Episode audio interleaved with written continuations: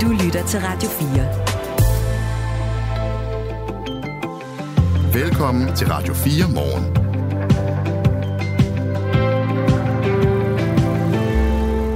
Vi har øh, fået en sms, hvor der står kort og godt. Mange er syge med covid, men det er ikke en ting længere. Spørgsmålstegn. Det øh, er også noget, vi har spurgt os selv om her på Radio 4 morgen, og derfor øh, har vi øh, lidt senere, det er faktisk når klokken er 10 minutter i 8, Lars Østergaard med. Han er professor i infektionssygdomme og øh, overlæge på Aarhus Universitetshospital, har forsket i infektionssygdomme. Han øh, skal give os et bud på, om øh, det faktum, at der er flere og flere, der bliver syge med covid lige nu, om det er bekymrende. Om det er noget, øh, vi egentlig bør tage os af, om vi er syge med influenza, eller er det covid, eller er det noget helt tredje? Er det vigtigt, at vi ved det hver især, og er det vigtigt for samfundet at vide, hvad vi går rundt og fejler? Det spørger vi Lars om 10 minutter i 8. Og lige nu, der er klokken blevet 6 øh, minutter over syv, og dine øh, værter her til morgen, det er Christina Ankerhus og Claus Andersen. Godmorgen. Godmorgen. Det her er Radio 4 morgen.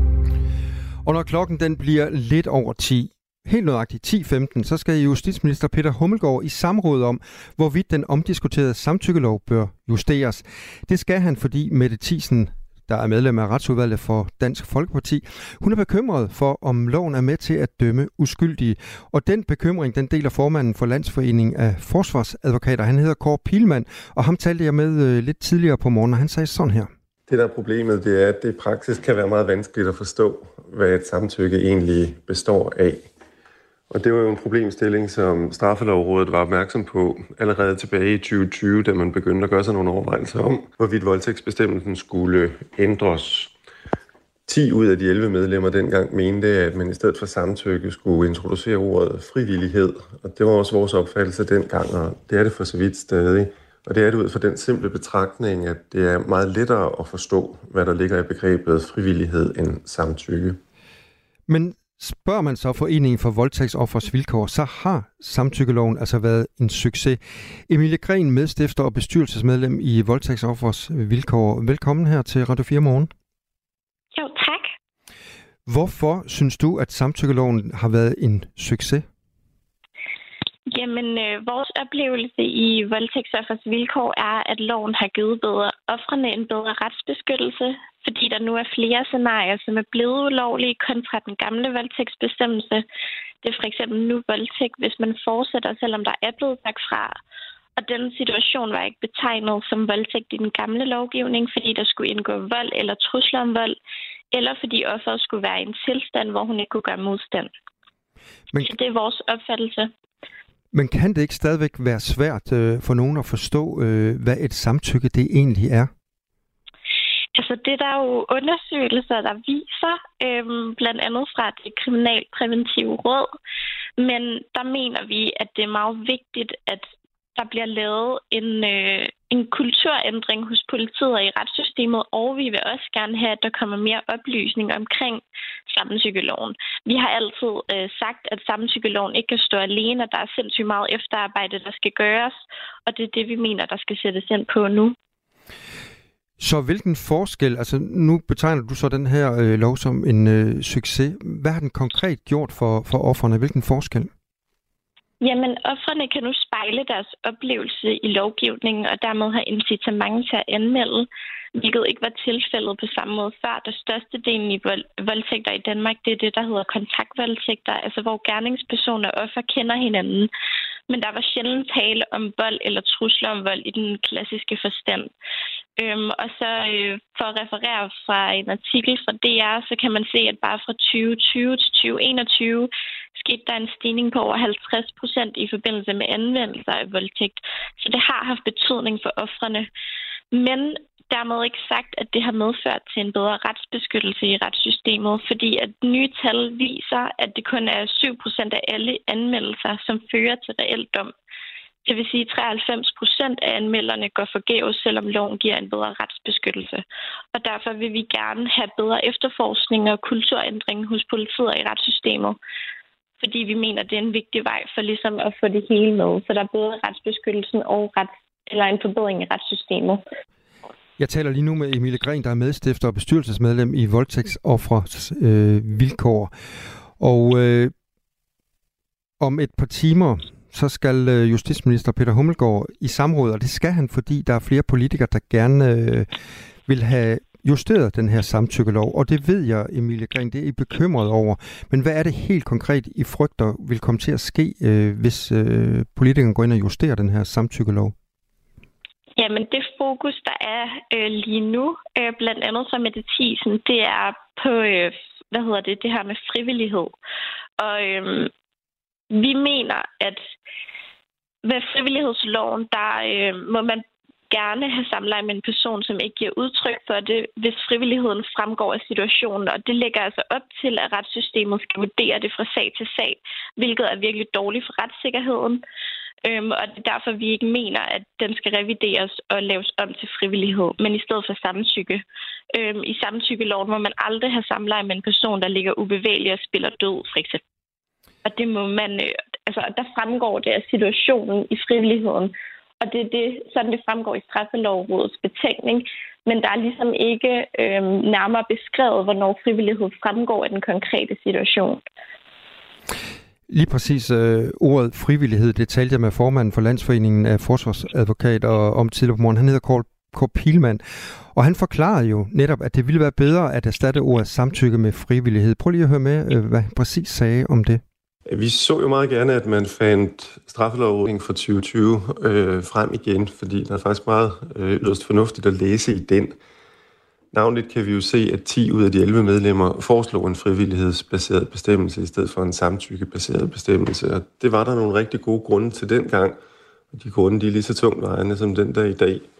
Så hvis man skal tage bestemmelsen op til revision, så så vi meget gerne, at ordet samtykke blev erstattet af frivillighed – fordi det vil indebære en anderledes klar og forudsigelig retstilstand, som folk kan rette sig efter.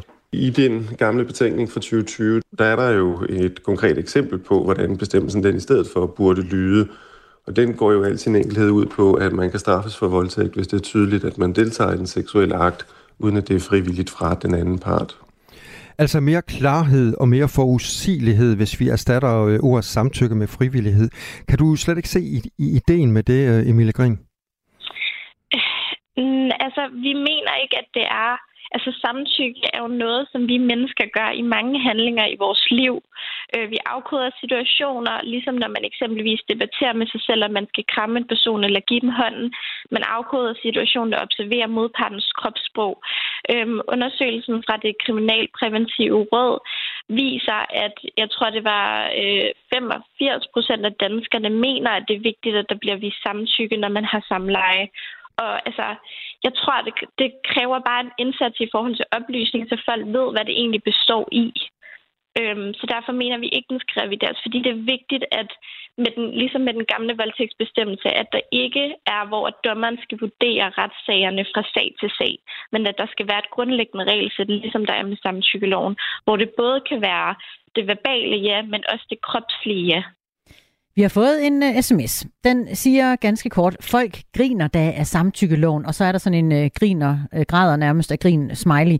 Desværre står der ikke mere end det, så jeg vil egentlig gerne opfordre til, at man på sms'en fortæller os, hvilke erfaringer man har haft efter uh, samtykkeloven. Er der nogen derude, der har haft svært ved at tolke det? Uh, har man uh, brugt det aktivt samtykkeloven på en eller anden måde med ord eller med kropslig Øh, hed eller øh, på anden vis. Vi vil super gerne høre nogle øh, levende menneskelige erfaringer med samtykkeloven. Skriv til os på 1424.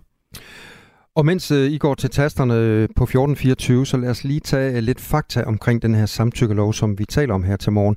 For ifølge samtykkeloven, så kan der være tale om voldtægt, hvis ikke begge parter samtykker til sex, enten med ord eller med kropssprog. Det er altså ikke et spørgsmål om, at de to parter skal underskrive kontrakter eller noget, der ligner. I den daværende lovgivning, altså før 2020, skulle der være tale om vold eller trusler om vold, eller at offeret ikke var i stand til at sige fra, før der var tale om voldtægt. Inden samtykkeloven blev vedtaget i 20 af et enigt folketing, så gav en række juridiske organisationer udtryk for, at det ville være nemmere at fastslå, om nogen har deltaget frivilligt, end om de har givet samtykke. Her tre år efter loven trådte i kraft, så tyder altså noget på, at det kan være svært at forstå, hvad et samtykke til sex egentlig er. Faktisk i alle aldersgrupper, men især hos øh, de helt unge øh, fyre. Fire ud af ti unge mænd har nemlig svaret, at øh, det er svært at aflæse og sikre samtykke uden ord. Det konkluderede en undersøgelse i sidste måned, som øh, Opinion øh, havde foretaget for det kriminalpræventive råd. Og Emilia Gren, øh, du er medstifter og bestyrelsesmedlem i Voldtægtsoffers vilkår. I vil gerne have mere oplysning, men er der ikke noget galt med den her måde, loven den er formuleret på, når så mange øh, unge mænd ikke forstår, hvad samtykke er i praksis? Nej, øh, vi mener, at det er oplysning, og jeg tror, det er fordi, der er en, nogle normer i vores samfund, der har spillet ind, der gør det svært for folk at forstå konceptet samtykke, men det er i virkeligheden noget, vi altid har gjort øh, under sex. Og øh, det er vigtigt, at det ikke bliver gjort til sådan en obskur ting, som man ikke kan opnå. Øhm, jamen, altså, den her samme undersøgelse, du nævner, viser blandt andet, at de 31-60-årige er dem, der føler sig mindst oplyst om samtykke, hvor det er de 16-20-årige, som har sværest ved at aflæse og spørge om samtykke. Og det viser bare, at der er rigtig mange, der har problemer med det her.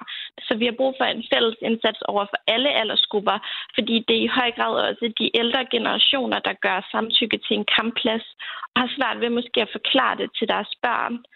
Og øh, det er derfor, at det skal, der skal sættes ind for alle, også over for politi og kulturen i, i retssystemet generelt.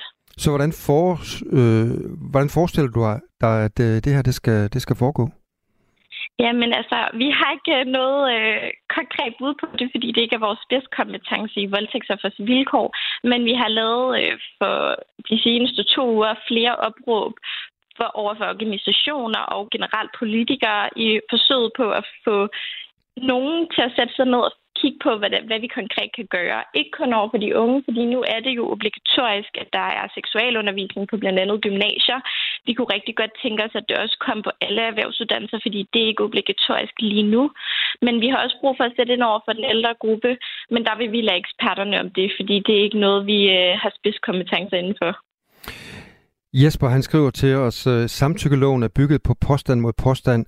Allerede der er der et uh, retligt problem, og det kan blive brugt forkert. Har han en pointe i det, Jesper? Nej, det har han ikke. Øh, der er ikke omvendt bevisbyrde med samtykkeloven. Det er ekstremt vigtigt at huske på, at det fortsat er anklagemyndigheden, der skal bevise, at der ikke var samtykke i situationen, og at, det, at der var intention om at voldtage, altså det her man kalder forsæt. Og hvis anklagemyndigheden ikke kan bevise det, vil sagen ikke ende i retten. Og som jeg nævnte før, så er det altså kun 7 procent af sager. Øhm, det er en repræsentant for Københavns politi, der har været ude at sige det her, at, øh, at det kun er 7 procent af sager, der fører til dom. Så der er ikke tale om omvendt bevisbyrde. Undersøgelsen fra det kriminalpræventive råd den viser også, at 52 procent af danske mænd er blevet mere bekymrede for fejlagtige voldtægtsanklager efter samtykkeloven, mens det gælder 33 procent af kvinderne. Så Emilia Gren, er, kan I ikke også være bekymret for, at øh, nogen vil blive dømt for en, begrydelse, øh, for en forbrydelse, som de faktisk ikke øh, havde fortsat øh, om at begå? Altså, vi køber ikke den præmis om, at, øh, at voldtægt sker ved et uheld. Øhm, vi snakker med voldtægtsoffre meget ofte hele tiden og øh, hører deres historier. Og det er meget tydeligt, at når der er tale om voldtægt, er der tale om, at der bliver overskrevet en grænse bevidst. Fordi ofre siger fra både verbalt, det bliver ikke respekteret, ofre øh, siger også fra i form af at være passive, Øhm, og det kan også være fordi, at de har svært ved at overskue konsekvenserne af, hvis de siger nej og verbalt siger fra. Så derfor spiller de døde i stedet for.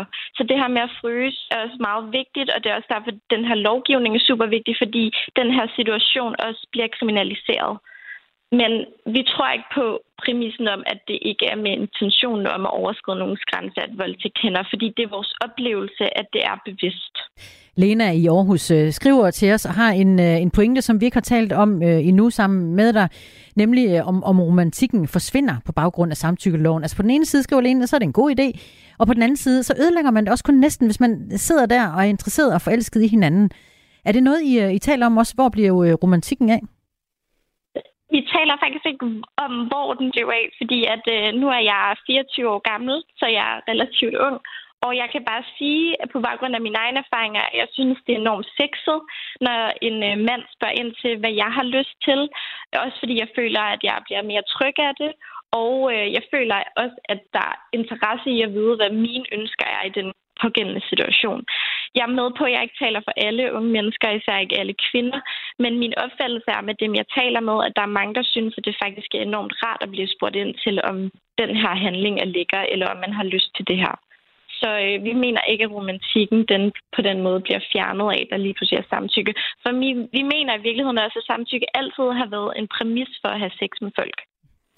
Emilie Gren, medstifter og bestyrelsesmedlem i Voldtægtsoffers Vilkår. Tusind tak, fordi du var med her til morgen. Tusind tak, fordi jeg var med. Så kan jeg lige tage den her sms fra Michael også. Øh, ved at mange med drengebørn, ligesom jeg, frygter falske anmeldelser så meget, at Victor lader vores teenage-drenge sove med deres kærester, fordi samtykkeloven kun ser fra det ene perspektiv af hændelsen. Du har altså en uh, sms uh, fra Michael. Bliv ved med at skrive ind til os på 1424. Det her er Radio 4 morgen.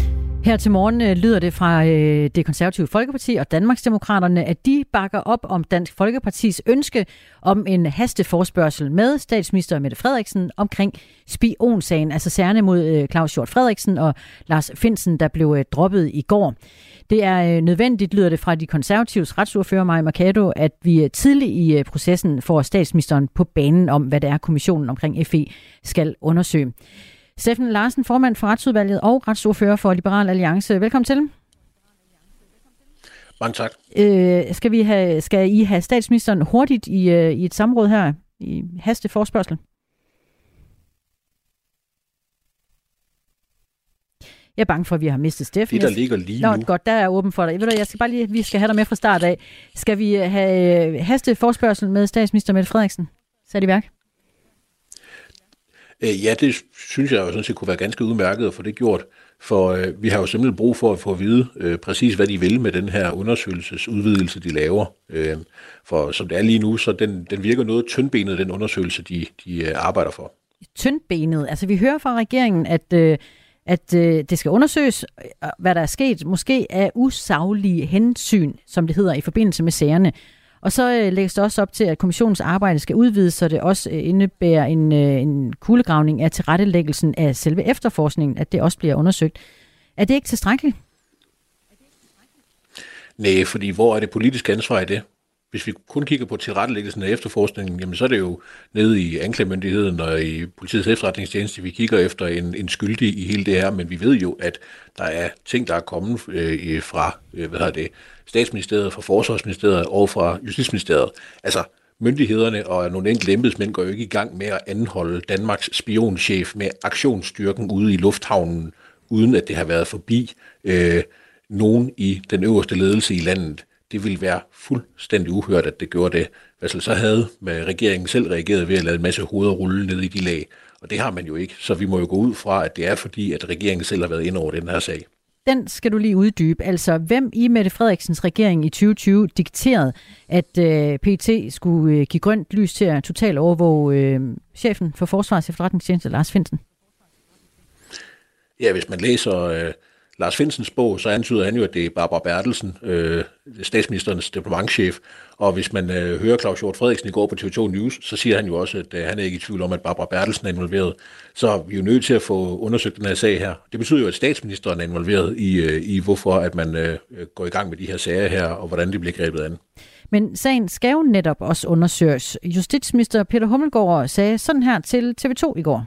Altså, der er jo intet i den her sag her, som jeg har haft indsigt i, og alt, hvad jeg har hørt og vidst om det, der overhovedet indikerer noget i den retning. Men dit spørgsmål, det bærer jo selvfølgelig også præg af, at der er jo rigtig mange, også lidt fantastiske konspirationsteorier, der lever ude i offentligheden. Og det er jo også derfor, at jeg i dag har øh, sendt ud i offentligheden og meddelt, at vi sådan set fra regeringens side også synes, det er fornuftigt at udvide den eksisterende FE-undersøgelseskommissions mandat, sådan at man også udvider den undersøgelse til også at undersøge, om der er blevet foretaget usaglige hensyn i forbindelse med både øh, iværksættelse og tilrettelæggelse af både efterforskning og retsforfølgning i de, øh, i de konkrete sager. Jeg mener, alle har en interesse i så også at få aflivet de konspirationer.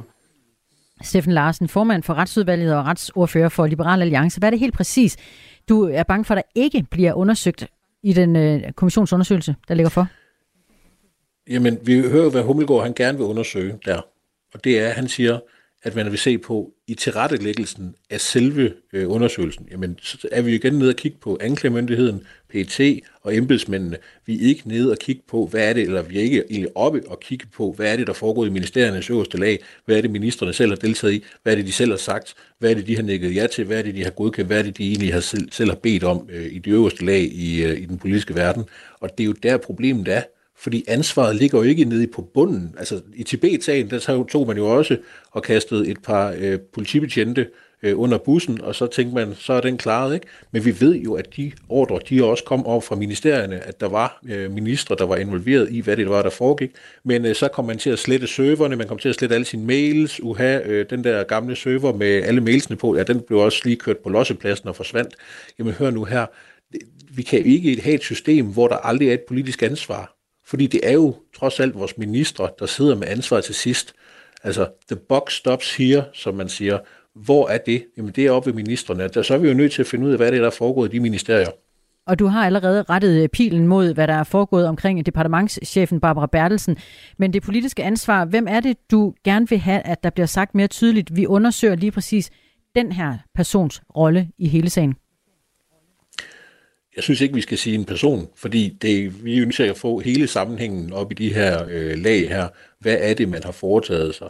Hvad er det, der er foregået i regeringens koordinationsudvalg, når de er blevet øh, hvad er det, spurgt til den her sag her af øh, øh FE eller PT, eller hvem det nu er, der har kommet og rettet øh, øh en anklage, eller er det kommet direkte op fra og ned? Øh, det skal vi have klarlagt, fordi der ligger et politisk ansvar derude, og det ligger lige nu bare og flyder i luften, fordi det er jo ikke det, man vil undersøge med det, regeringen selv har sagt indtil videre, og det, som justitsministerne siger. Og det er jo et problem. Er det øh, i bund og grund øh, historiens største skandalesag, vi står og taler om i øjeblikket, som du ønsker undersøgt? Ja, det her det har jo fuldstændig undermineret vores efterretningstjenesters troværdighed ud i verden. Øh, Danmark øh, kan risikere ikke at være et land, som vores egne allierede synes, man kan stole på, fordi vi har håndteret det her helt så tosset, som vi har. Altså man kan jo bare sige, Claus Hjort Frederiksen-sagen, hvis man øh, øh, synes, at det var et problem, at han gik ud og, og sagde de ting, han gjorde på den måde, han gjorde, så startsagen på den måde, man har gjort det. Det har jo altså gjort, at der er jo ikke nogen dan- mennesker i hele Danmark, der er i tvivl om, at kabelsamarbejdet øh, hvad er det, er kører øh, lige nu. Altså det er der jo ingen, der er i tvivl om. Så øh, at påstå, at det er for at hemmeligholde ting, øh, man har jo gjort det modsatte. Det er jo simpelthen så amatøragtigt, som noget kan være det her siger øh, du som øh, oppositionsparti til regeringen, retsordfører for Liberal Alliance, formand for retsudvalget Steffen Larsen. En øh, lytter, der kalder sig en, øh, en blå vælger, altså også ligesom dig, men skriver så alligevel, at en øh, tandløs opposition, som griber efter strå, skam dig. Skammer du dig? Steffen? Det lyder som om, at øh, Steffen han øh, tog sit gode tøj og øh, forsvandt. Vi får lige ringet op igen. Det er ligesom, at man øh, lige fik øh, på lytterens vegne stillet et spørgsmål, og så øh, forsvinder Steffen Larsen. Kan du øh, se noget på tastaturet om, hvad der sker over ved dig, Claus? Jeg har et dårligt overblik over det. Ja, der var Steffen med os, formand for retsudvalget, retsordfører for Liberal Alliance. En blå vælger kalder ja. dig tandløs og siger, du skal skamme dig. Skammer du dig over, at du øh, kræver en kuglegravning af FE-sagen? Det vil Steffen øh, simpelthen ikke svare på. Nej. Han pakker sit tøj og går og skammer sig måske. Steffen, øh, vi ringer op ja, til dig. Jamen, jeg har lige lidt tekniske problemer. Der, det kan være, at der er men, nogen, der øh, ringer dig op samtidig. Øh, men i hvert fald, hvad er det, I håber, der kommer ud af den her undersøgelse så? Lad os prøve der. Det går helt galt nu. Det vi har det, altså. et minut tilbage, inden ja. klokken den er halv otte. Jeg tror, vi bliver nødt til at runde af med, med Steffen Larsen, øh, formand for Retsudvalget. Og rets... Jeg er på igen nu. Ja, det er du nemlig. Du har 50 sekunder. Hvad er det i bedste fald, der kommer ud af den kuglegravning og den FE-undersøgelse, vi skal i gang med? Ja, det der sker, det er, at der er massiv øh, forsinkelse på linjen, Steffen Larsen. Vi lukker ned og siger øh, tusind tak for snakken, og så må vi øh, få dig på igen, når vi øh, måske øh, hører nyt om, om hvorvidt der bliver en øh, hasteindkaldelse af Mette Frederiksen, statsminister, en hasteindkaldelse til en snak om, hvad den kommende kommissionsundersøgelse mere præcist skal handle om. Der blev kæmpet på knapperne, var. Vi tør lige sveden af panden og kigger frem imod næste halve time af programmet, hvor vi skal snakke om covid. Vi får besøg af Lars Østergaard, der er professor i infektionssygdomme, der skal sige, om det er bekymrende, det stigning, vi ser i antallet af smittede i øjeblikket. Og så blev klokken halv otte. Nu er der nyheder på Radio 4. Hundredvis af udenlandske statsborgere og statsborgere med dobbelt statsborgerskab kan også i dag forlade Gaza, men heller ikke i dag gælder det nogen danskere. Det viser listen med personer, der har fået lov til at rejse ud, som er frigivet af Gazas grænsemyndigheder, det skriver DR. Dermed må flere danske statsborgere fortsat vente på at komme ud af Gaza. På dagens liste er der knap 600 personer, heriblandt omkring 400 fra USA. Folk fra blandt andet Italien, Ungarn, Nordmakedonien og Kroatien har i dag fået lov til at forlade Gaza. Thank you. De konservative og Danmarksdemokraterne bakker op om Dansk Folkepartis ønske om en hasteforspørgsel med statsminister Mette Frederiksen omkring spionsagen, hvor sagerne mod Claus Hjort Frederiksen og Lars Finsen er droppet. De konservatives retsordfører og gruppeformand Maj Mercado mener, at det er nødvendigt tidligt i processen at få statsministeren på banen omkring, hvad FE-kommissionen skal undersøge. Regeringen har lagt op til, at FE-kommissionen skal udvides, så det også undersøges, om der er sket usaglige hensyn i sagerne med Hjort og Finsen. Det er ikke konkretiseret yderligere præcist, hvad kommissionen skal undersøge. Det jeg frygter er jo, at øh, regeringen signalerer åbenhed ud af til. De signalerer alle de rigtige ting, at øh, de vil undersøge deres egen rolle, øh, og lurer mig, om ikke de nok skal få kringlet det, øh, øh den undersøgelseskommission og det opdrag, øh, således at øh, de ikke får undersøgt deres egen rolle overhovedet. Så jeg synes, det er væsentligt tidligt her i processen at høre, hvad statsministeren har at sige til det. Siger Maja Mercado. Danmarks Demokraternes politiske ordfører Susi Jessen bekræfter i en sms, at partiet også støtter en hasteforspørgsel. Københavns politi har en formodning om, at en person er blevet stukket med en kniv i aftes på Christiania, men umiddelbart har politiet ikke kunne finde den person, der skal være blevet ramt af knivstik. Der er flere vidner, der fortæller, at det er sket, så det er den tese, vi arbejder med. Vi har bare ikke kunne lokalisere en forurettet i sagen, siger vagtchef ved Københavns politi, Jonathan Valdt. Vagtchefen ønsker ikke at gå i detaljer med vidneforklaringerne, ligesom han heller ikke vil sige præcis, hvor på Christiania knivstikkeriet skal være sket. Men det er i hvert fald noget, der gør, at vi føler os forholdsvis sikre på, at det her faktisk har fundet sted, siger han. Københavns politi vil derfor meget gerne høre fra personer, som kan have set noget, der kan have relation til hændelsen. Hvis nogen har set nogen, der kunne ligne en, der er blevet stukket med kniv eller har været udsat for anden vold, som kunne have relevans til det her, så hører vi gerne fra dem, siger Jonathan Valdt. Politiet fik anmeldelsen 22.14, så hændelsen skal være sket omkring kl. 22, oplyser vagtchefen. Krigen mellem Rusland og Ukraine er på vej til at bevæge sig ind i en mere statisk og udmattende fase. Sådan lyder budskabet fra den øverstbefalende for de ukrainske styrker, general Valery Saluzhny, i en artikel bragt i The Economist. Han siger, at Ukraine har behov for at blive styrket militært, særligt militærteknologisk, for at kunne gøre noget ved situationen. Interviewet kommer fem måneder inde i en ukrainsk modoffensiv, som ikke for alvor har ført til, at der er sket gennembrud i de svært minerede russiske forsvarslinjer. Med vinteren på vej ventes det, at eventuelle fremskridt bliver endnu langsommere. I dag udgiver The Beatles deres sidste sang nogensinde, godt fire årtier efter at sangen blev indspillet. Samtlige af de fire Beatles, Paul McCartney, John Lennon, George Harrison og Ringo Starr, er med på indspilningen, som blev lavet i Lennons lejlighed i New York cirka et år inden han blev skudt af en fan. Sangen hedder Now and Then. Den bliver udgivet kl. 15 dansk tid, og i morgen kommer der en musikvideo til sangen. Dagen starter tørt med mulighed for lidt sol hister her, ellers bliver det skyet, og fra omkring middag kommer der regn fra sydvest. Vi får temperaturer i dag op mellem 8 og 12 grader. Nyhederne var med Thomas Sand. Nu er der mere Radio 4 morgen med Christina Ankerhus og Claus Andersen. Det her er Radio 4 morgen. Husk, at du kan sende os en sms på 1424. Konflikten mellem Israel og Palæstina har været og er stadig central i nyhedsdækningen og i rigtig mange samtaler derhjemme over middagsbordet. Og mange politikere er også optaget af at øh, udtrykke deres holdninger til krigen. Men hvad skal vi gøre, og hvad bør der ske, når kamphandlingerne de en øh, gang er slut? Hvilke muligheder er der for at løse konflikten mellem Israel og palæstinenserne? Det spørgsmål, det sætter vi fokus på øh, i den uge på Radio 4, og vi stiller spørgsmålet til øh, de politiske partier på Christiansborg. Og øh, her til morgen, så er det så blevet det konservative øh, Folkepartis øh, tur. Godmorgen, øh, Søren Pape. Godmorgen. Hvordan mener du og, og konservative, at man bør løse konflikten mellem øh, Israel og Palæstina? Ja, vi har nogle tanker om, hvad vi skal. Altså, skal vi ikke starte med at konkludere, at det er ikke noget, vi lige klarer på en dag. Altså, det har man ikke klaret i årtier.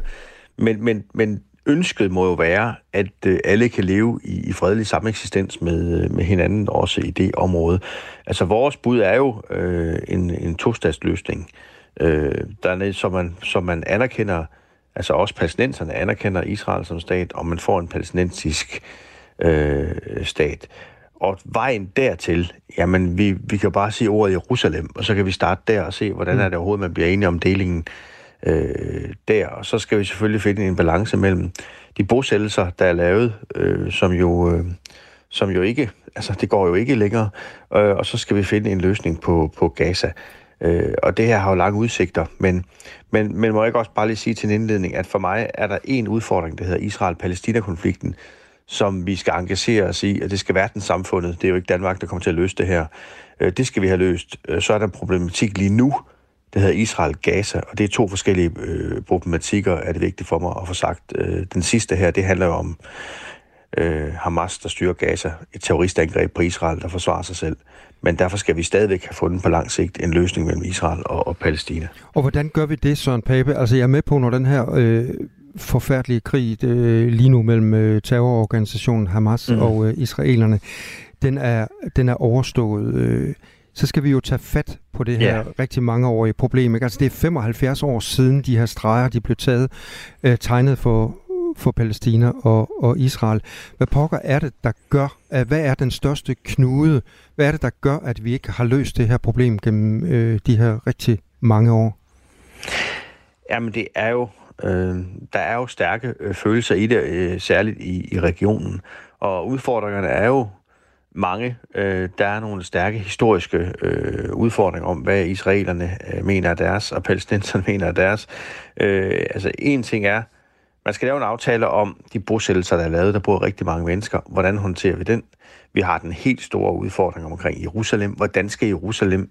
Hvem skal have Jerusalem? Kan man dele Jerusalem? Kan man dele Jerusalem på en, en, en fornuftig øh, måde? Det, det, er jo, det, det bliver jo rigtig, rigtig svært. Og så er der selvfølgelig udfordringen. Du har Vestbreden som det store område. Og det er vel det, mange af os sådan tænker, det bliver det område, vi skal have et, en, en stat, der hedder Palæstina. Og så har vi Gaza. Og så er der forskellige holdninger til, skal man bare lade Gaza være lige nu? Skal der være en anden korridor mellem de to? Øh, udfordringen er, hvis man gjorde Gaza, nu bare et tankeeksperiment, vi laver en flerstatsløsning, hvis man gjorde Gaza til et selvstændigt land lige nu, så fik vi i morgen et islamistisk diktatur, for så overtog Hamas magten, øh, ligesom Taliban har det i Afghanistan og, og andre steder. Så det går jo heller ikke, og det kan verdens samfund ikke gøre. Så vejen går jo til, at man finder en løsning omkring øh, Vestbreden, Øh, og så, så er der det helt store spørgsmål tilbage. Skal man simpelthen, for nu at være helt ærlig, lige nu lade Gaza være og sige, jamen det er så et område, man må, øh, hvor man skal have nedkæmpet Hamas først, inden man overhovedet kan gå, gå videre der. Øh, det er selvfølgelig noget, og jeg synes, øh, USA har jo en stor vigtig rolle her i, i de forhandlinger. Øh, øh, EU kan jo også vælge at, at, at finde nogle løsninger, altså helt tilbage til øh, Per Stig Møller, der vi have EU-formandskabet. Han lavede ligesom køreplanen for fred, men Søren øh, Pape, udenrigsminister. et ja. er amerikanerne, et er EU. Øh, nu spørger øh, Radio 4 Morgen, I er konservative øh, i dag. Hvad, hvordan ser I øh, en løsningsmulighed? At der er mange visser og visser og visser i det her. Du siger, ja. at vi bør kigge på Vestbreden. Men... Altså, hvad er det konservativs folkepartis øh, løsningsmodel for, at vi kan få fred øh, mellem palæstinenserne og israelerne? Ja, og jeg, troede, det var det, jeg siddet og fortalt om, men så prøver jeg igen. Altså, øh, der skal en tostatsløsning til. Men jeg kan jo ikke, altså hvis vi skal være seriøse her, der er ikke noget parti i Danmark, der lige løser det her. Det er derfor, jeg taler om USA, og også lidt om EU, men altså USA som en helt stor... Jeg tænker heller ikke, at de konservative skal løse det, men ja, vi vil Nej. gerne høre jeres øh, forslag til en løsning. Ja, men vi har ikke den, den endelige grænsedragning. Vi siger bare, at der skal en tostatsløsning til. Det er også vores politik, og det vil sige, at man skal have et Israel, som kan leve i fred, og man skal have et Palæstina, hvor man kan, hvor man, hvor palæstinenserne kan, øh, Øh, kan bo og have deres egen stat. Og det er jo det, vi i dag kender som, som Vestbreden. Så siger jeg bare, den tostatsløsning skal laves, det er vores forslag. Og så nævner jeg bare nogle problematikker, som man ikke bare kan løse, for så havde man nok løst det for årtier siden. Jerusalem, det, skal jo, det er jo en forhandlingsløsning, der skal til. Det kan vi jo ikke bare trække ned over nogen. Der skal en forhandlingsløsning til omkring bosættelserne. Fordi det er klart, øh, israelerne, de bosættelser, de har lavet der, det skal man jo også have fundet en, en løsning på. Og så er der øh, Gaza. Og lige nu ser jeg ikke mulighed for, at Gaza bliver en del af et palæstinensisk øh, stat med en korridor til Vestbredden. Fordi lige nu, hvis man går Gaza som til en del af den stat, så overtager Hamas magten. Og det er der ikke nogen i verden, eller med sund fornuft, der kan være interesseret i. Så det er, så vores synspunkt her nu er selvfølgelig tostatsløsningen. Gå ind og lave en forhandlingsløsning om Jerusalem. Fordi jeg kan ikke sige, at det er klart, at du har Al-Aqsa måske der er noget i Jerusalem, som så skulle være palæstinensisk, og så øh, en anden del, som er øh, israelsk. Men, men, men, men det skal jo forhandlingsløsning til. Altså, det er jo der, vi synes, det vil vi jo gerne se, at man kunne lave den tostatsløsning øh, og lave en forhandling om det. Men, men hvordan vi kommer derhen, øh, det har man ikke kunnet i årtier. Øh, det kræver USA. Altså, uanset hvad vi mener. Det her sker ikke uden USA's mellemkomst. Nej. Altså den her tostatsløsning, den er jo populær, det har vi også hørt fra, fra tidligere, øh, eller ja. fra andre partier øh, tidligere på ugen, blandt andet øh, Moderaterne. Øh, flere af dem har sagt her i Radio 4 morgen, en tostats øh, løsning. Det er det, vi skal øh, arbejde hen imod. Men den er også urealistisk, det siger i hvert fald seniorforsker ved Dansk Institut for Internationale Studier, og han hedder Saer El Yachi. Prøv lige at høre, hvad han siger her. En, ja. uh, tostatsløsning er urealistisk, uh, fordi at der er blevet skabt nogle kendskærninger i Israel-Palæstina. Israel er den stærke part besættelsesmagten, og de har meget systematisk øh, undladt at efterleve øh, nogle af de øh, aftaler, som man har indgået med palæstinenserne og, og selvstyret. Og øh, man har også taget nogle ret, ret store skridt i, i den modsatte retning af en to-statsløsning, og, og det, det gør, at den øh, idé om en stat for palæstinenser og en anden for israeler er nærmest helt utænkelig i dag. Helt utænkelig i dag, siger Sayer El Yachi. Hvis en tostatsløsning er så urealistisk, øh, hvad har vi så af muligheder? Mennesker laver sig politik, eller politik laver sig mennesker, undskyld. Øh, og, og, og jeg tror, grunden til, at vi er længere væk fra en tostatsløsning i dag, det er jo mange ting. Det er blandt andet også øh, det sted, man kan sige, Netanyahu har taget hans øh, Likud-parti øh, hen.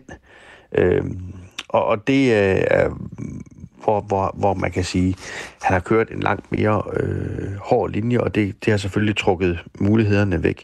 Der skal vi jo have dem tilbage, for der står ikke meget i sten, at øh, vi skal jo tale om Israel, og ikke om den til enhver tid siddende regering, for regeringer kommer og går, det kender vi også herhjemmefra.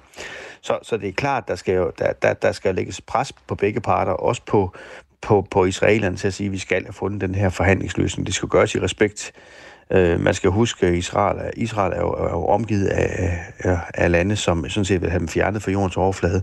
Og der er vi så kommet et skridt videre ved Abraham-aftalerne, hvor der nu er lande, der er inde og anerkende Israel via USA's mellemkomst. Så det er en lang proces. Jeg synes jo ikke, vi skal give op, fordi som forskeren her siger, ja, det ser rigtig svært ud, men hvad er alternativet, må vi så også spørge. Jeg ser ikke noget alternativ. Altså alternativet, der er jo ikke noget alternativ til, at vi skal have en selvstændig stat, der hedder øh, Israel. Altså, øh, det, det er ikke til debat. Hvis vi skal finde en, en fred og en løsning, så skal der også være en tostatsløsning. Der skal være en stat, der hedder Palæstina. Det kommer til at ske med USA's mellemkomst. Det kommer også til at ske. Øh, det, det bliver nok svært med, med Netanyahu, fordi øh, for han har bestemt gjort flere ting, som jeg heller ikke er begejstret for. Altså senest de her retsreformer, han præsenterede under store projekt, øh, protester i, i Israel. Så det handler også om hvornår øh, den rette tid er til at lave aftale med, med israelerne. Det her er jo svært, for ellers har man jo løst det for mange år siden. Øh, jeg kommer ikke til at sige, at øh, der er nogen nem løsning på det, men, men det kommer ikke til at ske uden en tostatsløsning, og det kommer ikke til at ske, tror jeg, uden anden ledelse af Israel, og det kommer ikke til at ske uden et stærkt øh, indblik fra USA's side. Og selvfølgelig efterfølgende en aktiv stillingtagen til de øvrige mellemøstlige lande, der selvfølgelig som led i det her også må ind og anerkende Israel også som stat, så de ikke skal leve i frygt øh, for, øh, at øh, deres naboer vil, dem, vil fjerne dem fra jordens overflade. Søren Pape Poulsen, vi er mange, der begræder det, der sker lige nu øh, på begge sider øh, af konflikten. Mm. Så lige kort her til sidst. Tror du nogensinde, at øh, vi oplever, og, altså i, i vores tid i hvert fald, jeg ved ikke helt præcis, hvor gammel du er, men jeg er 58, tror du, vi oplever i vores tid, at vi får fred i Mellemøsten? Og jeg er 51.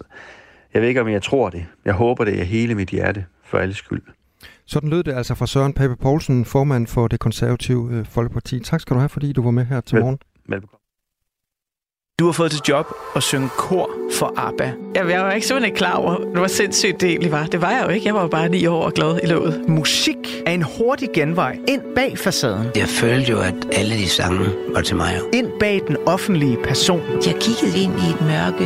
Det er jo der, jeg skal hen. Det er jo der, alt trøst er. I Portrætalbum bruger Anders Bøtter musikken til at vise nye sider af sine gæster. Carmen Køllers uh, Axel Byvang, har han en playliste? Jeg ved ikke, hvad jeg tør sige det. Det er så pinligt. Blandt andet Backstreet Boys.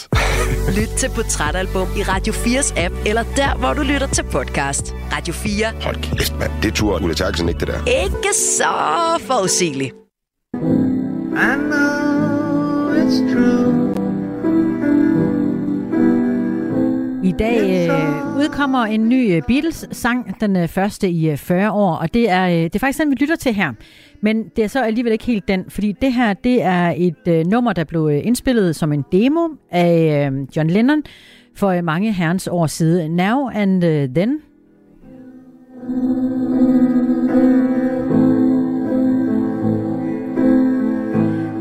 Og øh, sidenhen er øh, den, det her nummer blevet finpudset, og så er det blevet gjort færdigt af de øh, andre øh, Beatles-medlemmer. Og øh, nu er sangen endelig klar til udgivelse, og det sker med en verdenspremiere kl. 15 i øh, eftermiddag. Og i den øh, anledning, Claus Andersen og øh, alle andre, så skal vi have en øh, Beatles-quiz. Ja.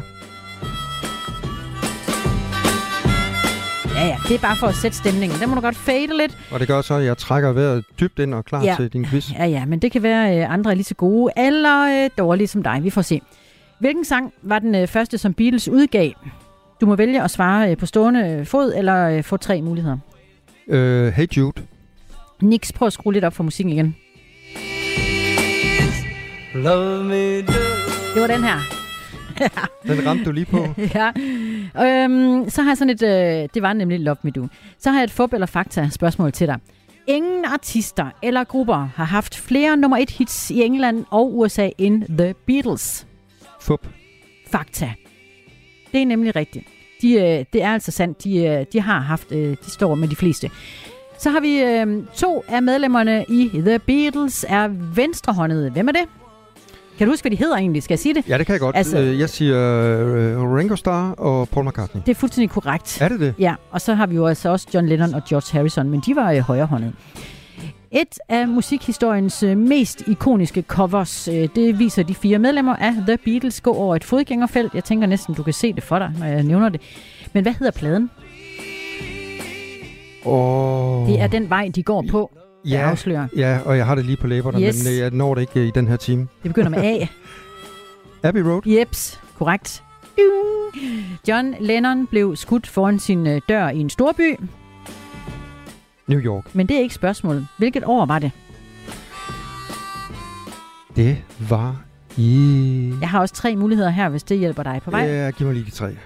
Var det i 1975? Var det i 1980? Eller var det i 1985? 80. Det er også fuldstændig rigtigt. Bingo! Så får den lige et nyk op. Var det det? Ja. Niels Jakob Søndergaard My, som er vært på Radio 4-programmerne Syv Vilde År med The Beatles, og øh, den femte Beatle har han også lavet, venter øh, spændt på udgivelsen, og øh, han fortæller også, hvad han ved om nummeret, der bliver udgivet i eftermiddag, og det gør han, når klokken er cirka kvart i ni.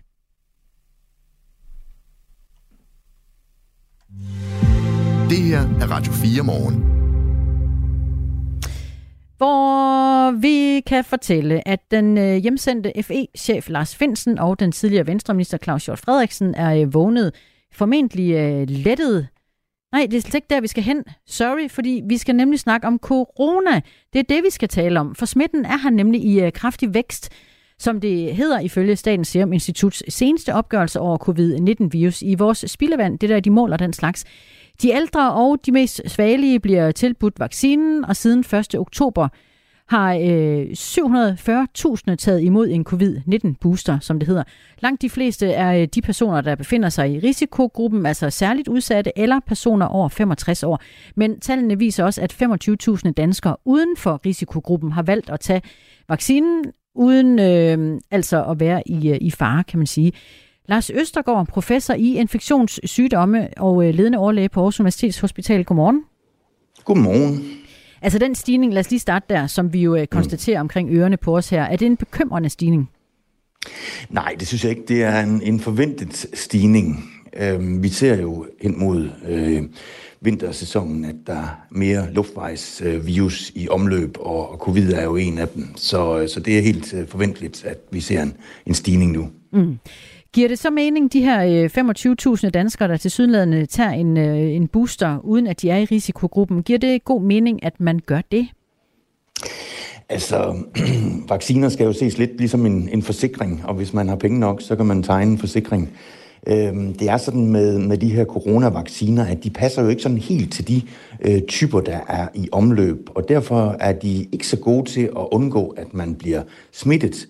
Øh, det, de er stadigvæk er rigtig gode til, det er at undgå, at man får et alvorligt forløb, øh, altså ender på hospitalet i respirator eller mister livet. Men det er der vel ikke øh, nogen af dem, der gør alligevel, hvis man ikke er i nej, risikogruppen? Det, nej, det er jo det, der er pointen. Øh, så man kan sige, har man penge nok, så kan man gøre det. Hvis man ikke har så mange, så synes jeg, man skal bruge dem på noget andet. For eksempel nogle gode julegaver. Der er øh, nogle arbejdsgivere, der tilbyder det til deres øh, ansatte, øh, vel sagtens, fordi så undgår de øh, sygedage hen igennem vintersæsonen. Skal man sige ja eller nej, synes du? Jamen spørgsmålet er, om man undgår sygedage. Altså som sagt, så passer de her vacciner ikke helt til de varianter, der er i omløb, og derfor er der er ikke nogen, der ved ret meget om, hvor meget man undgår af sygedage. Det man undgår, det er, at hvis man i forvejen er i risiko for at få et alvorligt forløb, og, og det er man jo kun, hvis man får tilbudt vaccinen øh, af, af det offentlige, øh, jamen så har man altså mindre risiko for at blive indlagt på hospital, eller komme i respirator, eller miste livet. Så den her øh, risiko for at få bare at blive syg, altså den, den ved vi ikke ret meget om øh, for covid. Vi ved en hel masse om det for influenza, øh, og der kan det give god mening, men øh, covid, der ved vi altså ikke ret meget om, hvad, hvad virken den har, hvis man giver den, når man i øvrigt er rask. Vi ved, at der er en lille overvægtige øh, kvinder, der øh, får øh, covid-boosteren på øh, landsplan, og det er i Region Hovedstaden, at flest borgere har, har fået den. Og, og så ser vi jo altså, at øh, i løbet af oktober, der øh, steg smitten af covid, og i øh, uge 42 var der sådan, man har regnet cirka 600 smittet af alle testet. Men det må være meget øh, cirka tal, Lars Østergaard, for øh, hvor mange bliver i grunden registreret, når vi øh, har corona nu om dagen? Jamen, der bliver jo næsten ikke registreret nogen, for vi tester jo ikke systematisk længere. Øh, men vi har et godt overvågningssystem i form af at undersøge for covid-virus i vores spildevand. Og der kan man altså se, øh, at øh, der er sådan nogle små udbrud, altså hvor der kommer flere i en periode på, på et par uger, og de kommer altså hen igennem året, sådan cirka hver, hver, hver anden måned. Og det er altså fordi, at virus endnu ikke sådan helt har fundet sit leje. Den ændrer sig hele tiden. Og vores immunsystem kan ligesom heller ikke øh, følge med, for vi har heller ikke fundet vores leje i forhold til covid, som jo er en helt ny virus. Så derfor vil vi se sådan nogle, øh, vi kalder det blips, men altså sådan små stigninger i, i antallet af, af covid i samfundet hen over året. Mm. Øh, og det er også derfor, det er underligt, at den kommer midt om sommeren for eksempel. Er det egentlig vigtigt, Lars Østergaard, at vide altså som samfund, om vi fejler det ene eller det andet, altså om det er en øh, klassisk influenza, eller om det er corona?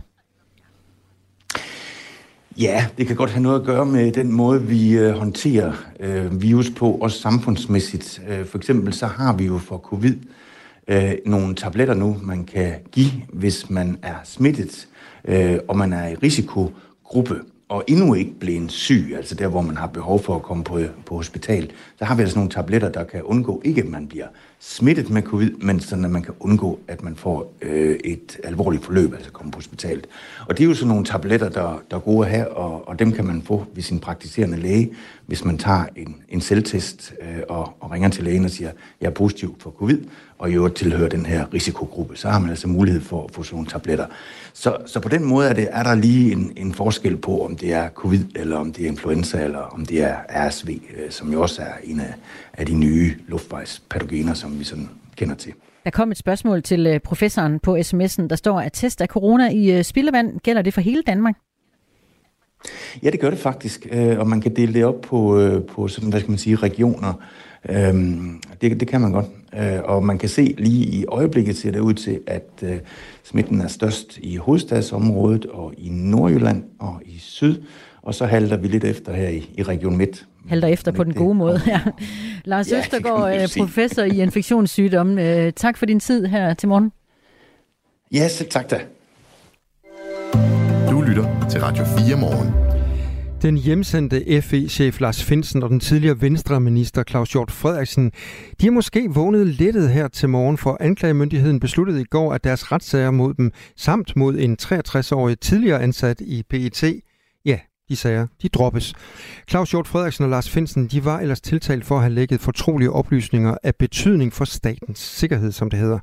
Men anklagemyndigheden og Justitsministeriet siger, at øh, de retssager nu ikke kan gennemføres betryggende, efter højesterets kendelse om, at retssagerne skulle holdes for delvis åbne døre. Hans Jørgen Bonniksen, tidligere chef for PT, er fuldstændig målløs over, hvordan det nu er endt for Lars Finsen og Claus Hjort Frederiksen. Jeg kommer ikke ud mine følelser, de faktisk er særdeles ambivalente. Forstået derhen, at jeg først og fremmest selvfølgelig er glad for, at de pågældende ikke skal udsættes for yderligere belastninger i en langvarig proces. Men samtidig er jeg også utrolig ked af, at de pågældende stadigvæk står med en mistanke om landsforræderi. De er jo ikke renset. Sagen er bare sluttet, og man har ikke fået en afgørelse på det. Og det synes jeg faktisk er, er uværdigt, og jeg finder faktisk, at det er en usel afgørelse. Til TV2 News, der sagde Claus Hjort Frederiksen i går, at øh, han tror, at sagen mod ham er politisk motiveret og igangsat af Mette Frederiksens departementschef Barbara Bertelsen. Henrik Hoffmann, politisk redaktør på Christi Dagblad, han siger, at øh, det er en påstand, som øh, en allerede aftalt undersøgelseskommission kan komme til at undersøge fremover. Han hævder jo også, at det her det handler i virkeligheden om, at Barbara Bertelsen har øh, haft et horn i siden på ham, og øh, hun har også jo under øh, Mink-sagen jo også været meget, meget, øh, hvad skal vi sige, øh, langt fremme og har virkelig øh, ageret meget, øh, meget kraftigt øh, som, som departementschef. Øh, og, det, og det er selvfølgelig, man kan sige, det, det de igen siger, det, det er nok også øh, sket her. Øh, de, de ser hendes hånd bag, bag det her, men det er jo det er klart, det er, en, det er jo en påstand, man ikke kan bevise, og det er også, altså nu er der en undersøgelseskommission, som kigger på hele FCI-sagen, og det vil da blive interessant at se, om de kan, øh, kan finde ud af det. Det er justitsminister Peter Hummelgaard, der har været ude at sige, at øh, der vil blive lavet en undersøgelseskommission, efter han og anklagemyndigheden har besluttet at droppe sagerne. Men det er en ringe trøst, siger øh, tidligere chef for PT, Hans Jørgen Bonniksen. Jeg mener, det er en ringe trøst, at justitsminister Peter Hummelgaard nu iværksætter en sådan undersøgelse om, netop som du siger, det usaglige hensyn, som man faktisk ikke ved, hvad det dækker over. Jeg er også 100% sikker på, at det, hovedparten den undersøgelse, den vil også være at blive hemmelig belagt. Skaderne er sket, tragedien er fuldbyrdet, både for personerne i sagen, og så rækker det altså også ud over de personer her, det rækker også ud over hele Danmarks omdømme, og det kan retsstaten Danmark faktisk ikke være bekendt. Og de her sager, de er altså blevet droppet, fordi højesteret i fredags besluttede, at der ikke skulle være helt lukkede døre i sagerne. Blandt andet kan anklageskrifterne mod Lars Finsen og Claus Hjort Frederiksen oplæses for åbne døre, og det fik altså anklagemyndigheden til at droppe sagerne. Anklagemyndigheden skriver sådan her. Forsvars efterretningstjeneste vurderer, at det er hensyn til statens sikkerhed ikke længere er betryggende at stille højt klassificerede oplysninger til rådighed for straffesagerne. Det er hensyn til statens sikkerhed ikke længere er betryggende at stille højt klassificerede oplysninger til rådighed. Det kommer jeg så til at sige to gange. Men den forklaring køber Hans Jørgen Bonniksen ikke. Han siger, at højesteret havde åbnet en mulighed for at klassificere oplysningerne, og de stadig vil kunne være hemmeligholdt. Efter min opfattelse overhovedet ikke. Det er en påstand, en påstand som, som højesteret faktisk også har udfordret anklagemyndigheden til at gå ind og dokumentere, hvad er skadevirkningerne. Det er jo den kendelse, man kom med i forhold til en 63-årig kollega, hvor man sagde, at det skulle være åbne døre. Men dog under forudsætning for, hvis der så frem, man kunne gå ind og dokumentere, at det var skadevirkninger i forhold til rigets sikkerhed og i forhold til samarbejde med fremmede magter, jamen så er man da villig til at kigge på, hvorvidt øh, dørene skulle være lukket eller ej. Højesteret på den sidste kendelse i sidste uge giver faktisk anklagemyndigheden nogle redskaber, som gør, at de kunne gennemføre den her sag uden problemer. For det højesteret siger, at det kan være ting i, i selve kompleks omkring samarbejde med NSA, som kan være øh, hemmeligt holdt og som bør være hemmeligholdt. Og øh, de situationer der, der kan man godt lukke dørene. Så man får faktisk en, en meget, meget, meget fin anvisning på, hvor man kunne køre den her øh, sag her. Men det blæser Rigsadvokaten på at give udtryk for, at uh, ud fra et retshåndhævelsespolitik, der er det et problem, at de centrale beviser ikke kan fremlægges. De kunne faktisk godt være fremlagt, hvis man har lyttet til, til højesteret. Og jeg står fuldstændig uforstående over for, at en Rigsadvokat faktisk kan negligere højesterets anvisninger på den måde, som tilfældet er. Det er da noget kodyl vrøv, som Rigsadvokaten siger, at vi ikke har et værn. Vi har da stadigvæk de bestemmelser i straffeloven, som eksisterer. Spørgsmålet er, at man bare kan lytte til højesteret, og selvfølgelig de anvisninger, som højesteret har givet, jamen så er der ingen problemer i at gennemføre de her sager her. Altså, jeg, jeg, jeg fatter simpelthen ikke den måde, som, som anklagemyndigheden opfører sig på i, i øjeblikket. Det, det, det mener jeg faktisk, at det, det kan man simpelthen ikke være bekendt. Hermed blev klokken 8. Du har lyttet til en podcast fra Radio 4. Find flere episoder i vores app, eller der, hvor du lytter til podcast. Radio 4. Ikke så forudsigelig.